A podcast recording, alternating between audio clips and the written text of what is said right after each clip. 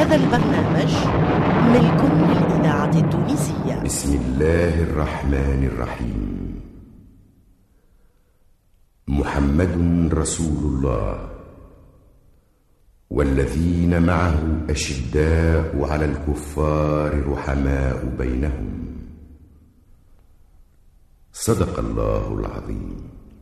الأشداء الرحماء.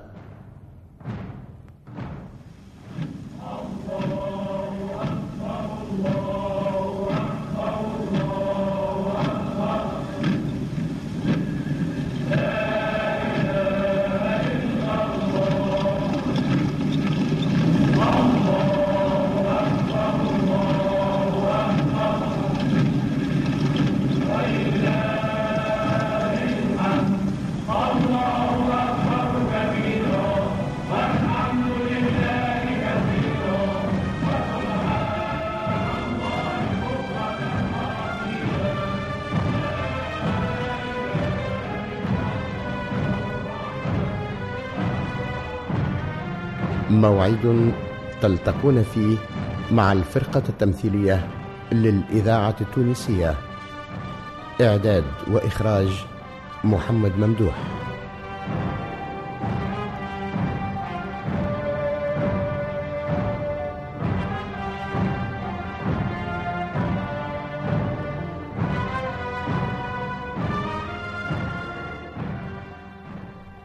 يا رسول الله إن أحب أموالي إلي نخل بيرحة وإنها صدقة لله.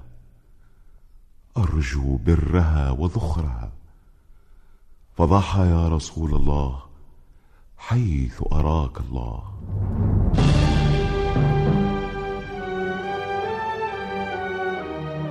من يكون؟ إنه من أصحاب رسول الله صلى الله عليه وسلم. نسوق لك صديقي المستمع أهم مراحل حياته وتتولى أنت الكشف عن اسمه.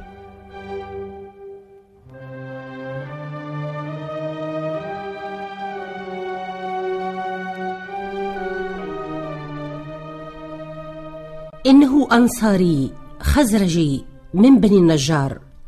أمه عبادة بنت مالك ابن عدي. صوته في الجيش خير من فئة. هكذا قال عنه النبي صلى الله عليه وسلم فيما رواه لنا أنس بن مالك رضي الله عنه. مجاهد جاهد في الله حق جهاده فأعطى للجهاد كل ما يملك. إن الله اشترى من المؤمنين أنفسهم وأموالهم بأن لهم الجنة يقاتلون في سبيل الله فيقتلون ويقتلون. وعدا عليه حقا في التوراة والإنجيل والقرآن. ومن أوفى بعهده من الله فاستبشروا ببيعكم الذي بايعتم به وذلك هو الفوز العظيم. صدق الله العظيم. هكذا كان هذا السحابي يتأمل آيات الجهاد في القرآن ويحاول تطبيقها على نفسه.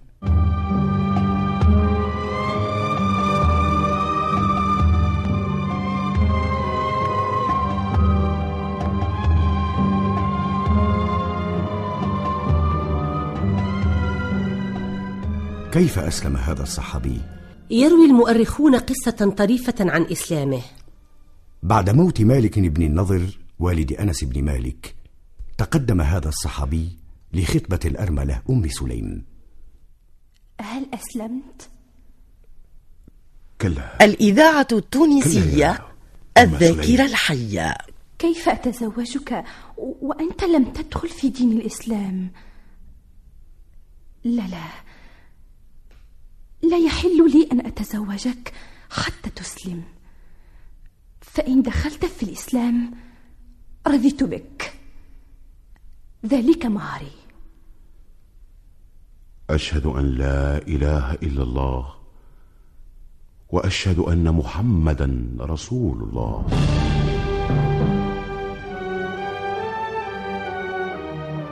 من يكون؟ إنه من أصحاب رسول الله صلى الله عليه وسلم. نسوق لك صديقي المستمع أهم مراحل حياته وتتولى أنت الكشف عن اسمه.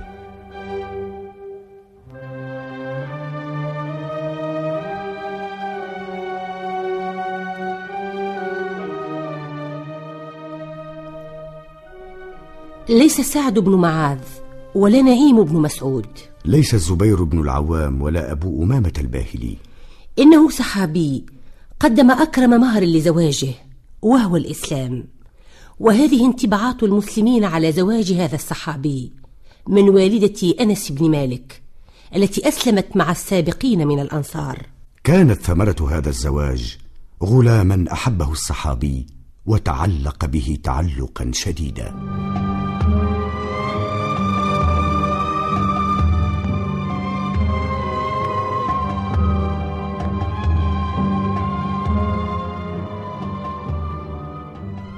مرض الصبي واستولت الأحزان على مشاعر وأحاسيس الوالد. ويموت الصبي وأبوه غائب عن بيته. وتمر الأيام ويعود الصحابي من سفره. لقد استراح ولدنا. لا شك لا شك أنه تقدم في الشفاء. إن جيراننا كانت عندهم وديعة.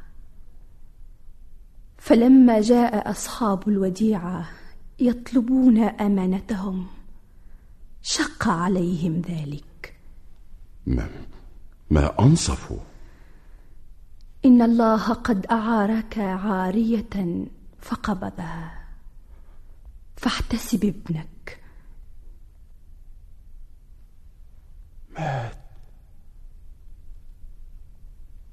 إنا لله وإنا إليه راجعون. الحمد لله. الحمد لله الذي لا يحمد على مكروه سواه.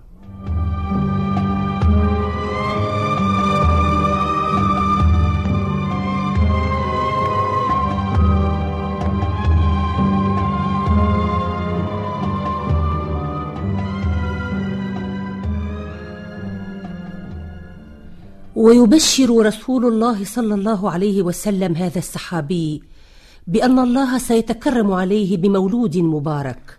ويرزق هذا الصحابي بمولود أسماه النبي صلى الله عليه وسلم عبد الله. كان رجلا مباركا أنجب عشرة أولاد كلهم من حفظة القرآن وحملة العلم.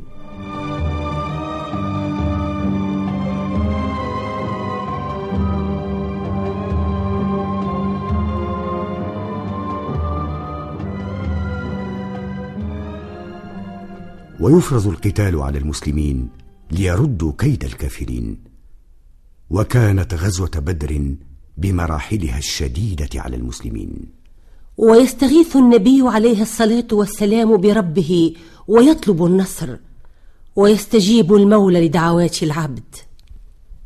بسم الله الرحمن الرحيم.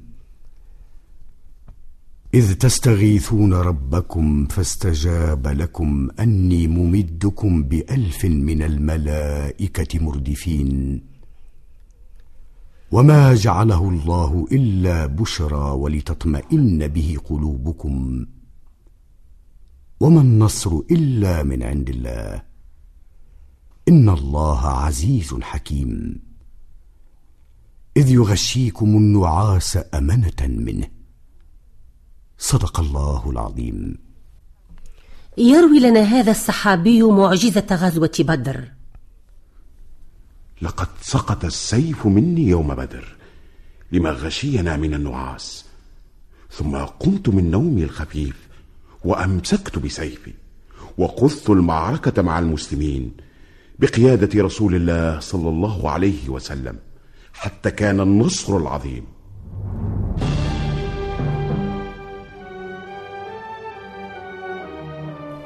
يكون؟ الإذاعة من أصحاب رسول الله صلى الله عليه الذاكرة وسلم الحية نسوق لك صديقي المستمع أهم مراحل حياته وتتولى أنت الكشف عن اسمه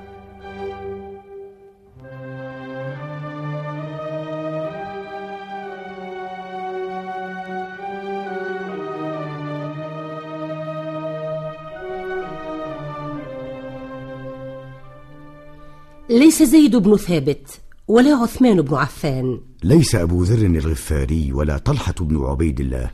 إنه سحابي ثبت ثبوت الجبال في غزوة الامتحان تلك المعركة التي امتحن فيها المسلمون امتحانا عسيرا. إنها معركة أحد. يروي لنا أنس بن مالك بطولة هذا السحابي في غزوة أحد.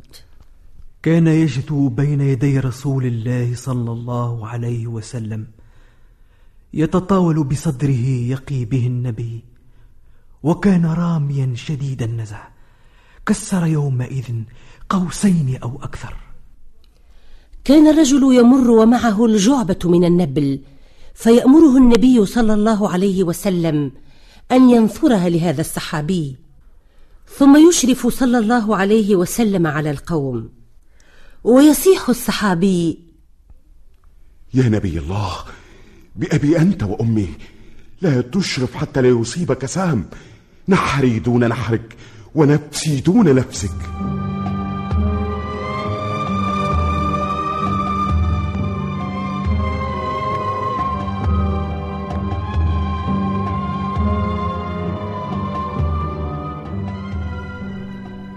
وتأتي السنة الثامنة للهجرة.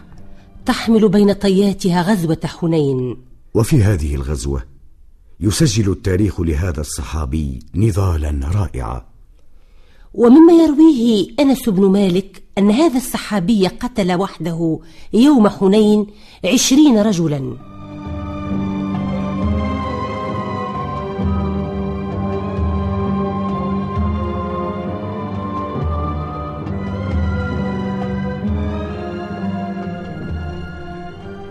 السخاء والعطاء من مميزات هذا الصحابي الجليل. أنفق في سخاء عملا بحديث رسول الله صلى الله عليه وسلم. السخي قريب من الله قريب من الجنة قريب من الناس بعيد عن النار. والبخيل بعيد من الله بعيد من الجنة. بعيد من الناس قريب من النار. سأل نفسه يوما عن أحب أنواع المال إليه فعرفه إنه بيرحاء نخل بالمدينة. يا رسول الله إن أحب أموالي إلي نخل بيرحة وإنها صدقة لله أرجو برها وذخرها. فضح يا رسول الله حيث أراك الله. ويجيبه رسول الرحمة عليه الصلاة والسلام قائلا ذلك مال رابح وإني أرى أن تجعلها في الأقربين. هكذا كان هذا الصحابي. كان مثلا في الكرم والسخاء كما كان مثلا في البطولة والوفاء.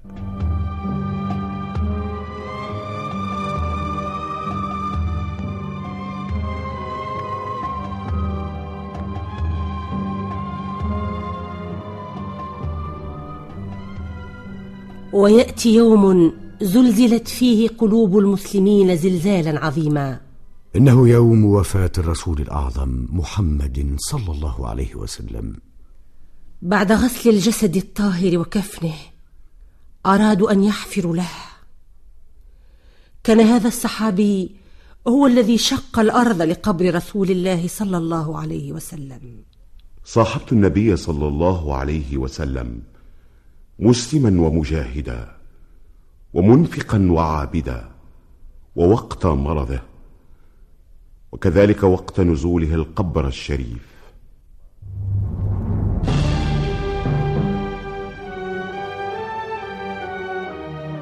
من يكون؟ إنه من أصحاب رسول الله صلى الله عليه وسلم. نسوق لك صديقي المستمع أهم مراحل حياته. وتتولى أنت الكشف عن اسمه.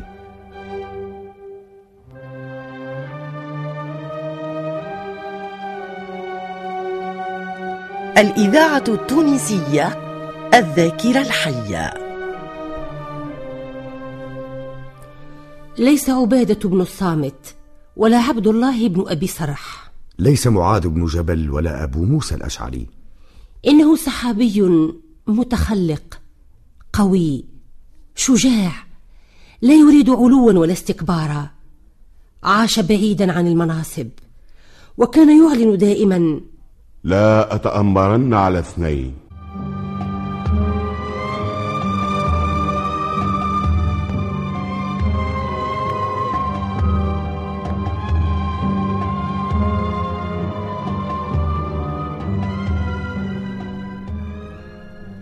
لقد أمرنا الله جل وعلا بالصلاة والسلام على النبي عليه أفضل الصلوات وأزكى التسليم.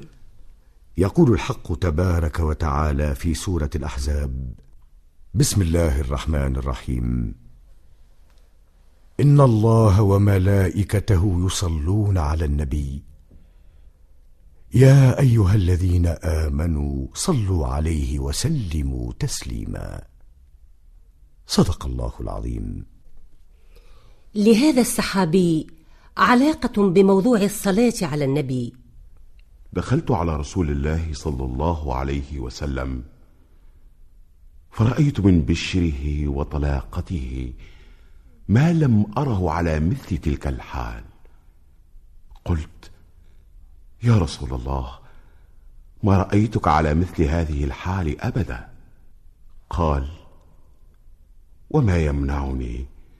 وقد خرج جبريل من عندي آنفا وأتاني ببشارة من ربي عز وجل.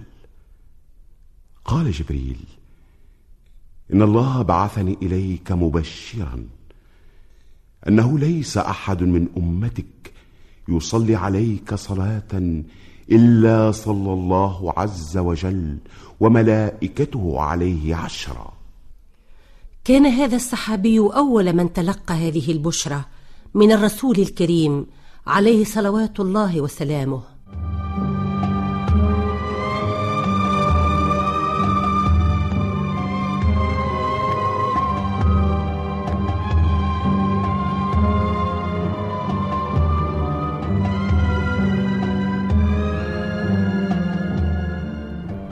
كان لا يمل الجهاد.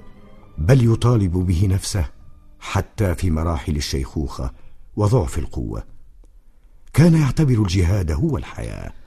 قرأ هذا الصحابي سورة التوبة وكان وسط أبنائه. ويصل إلى قوله تعالى انفروا خفافا وثقالا وجاهدوا بأموالكم وأنفسكم في سبيل الله. ذلكم خير لكم إن كنتم تعلمون. صدق الله العظيم. ويفكر الصحابي في معنى الآية الكريمة فيلتفت إلى أبنائه قائلا أرى ربي يستنفرني شابا وشيخا. جهزوني. غزوت مع رسول الله صلى الله عليه وسلم حتى انتقل إلى الرفيق الأعلى يا أبتي. وغزوت مع أبي بكر ومع عمر بن الخطاب فنحن نغزو عنك. جهزوني. ويجهزه أبناؤه ويركب البحر مجاهدا.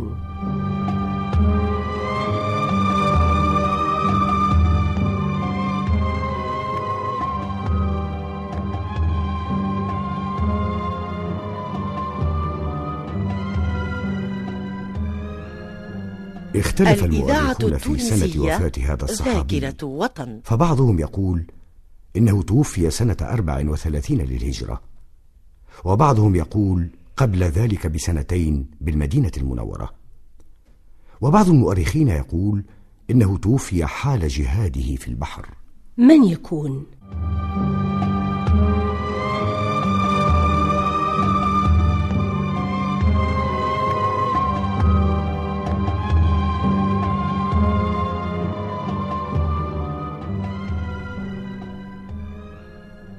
إنه أبو طلحة الأنصاري واسمه زيد بن سهل بن الأسود بن النجار الذي اختلف المؤرخون في سنة وفاته ولكن لم يختلفوا في أن أبا طلحة الأنصاري كان مجاهدا كريما سخيا وجنديا عابدا.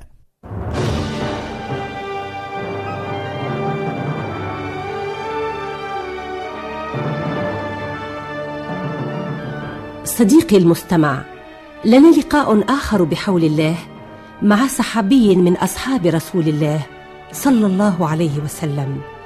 نسوق لك أهم مراحل حياته وتتولى أنت الكشف عن اسمه.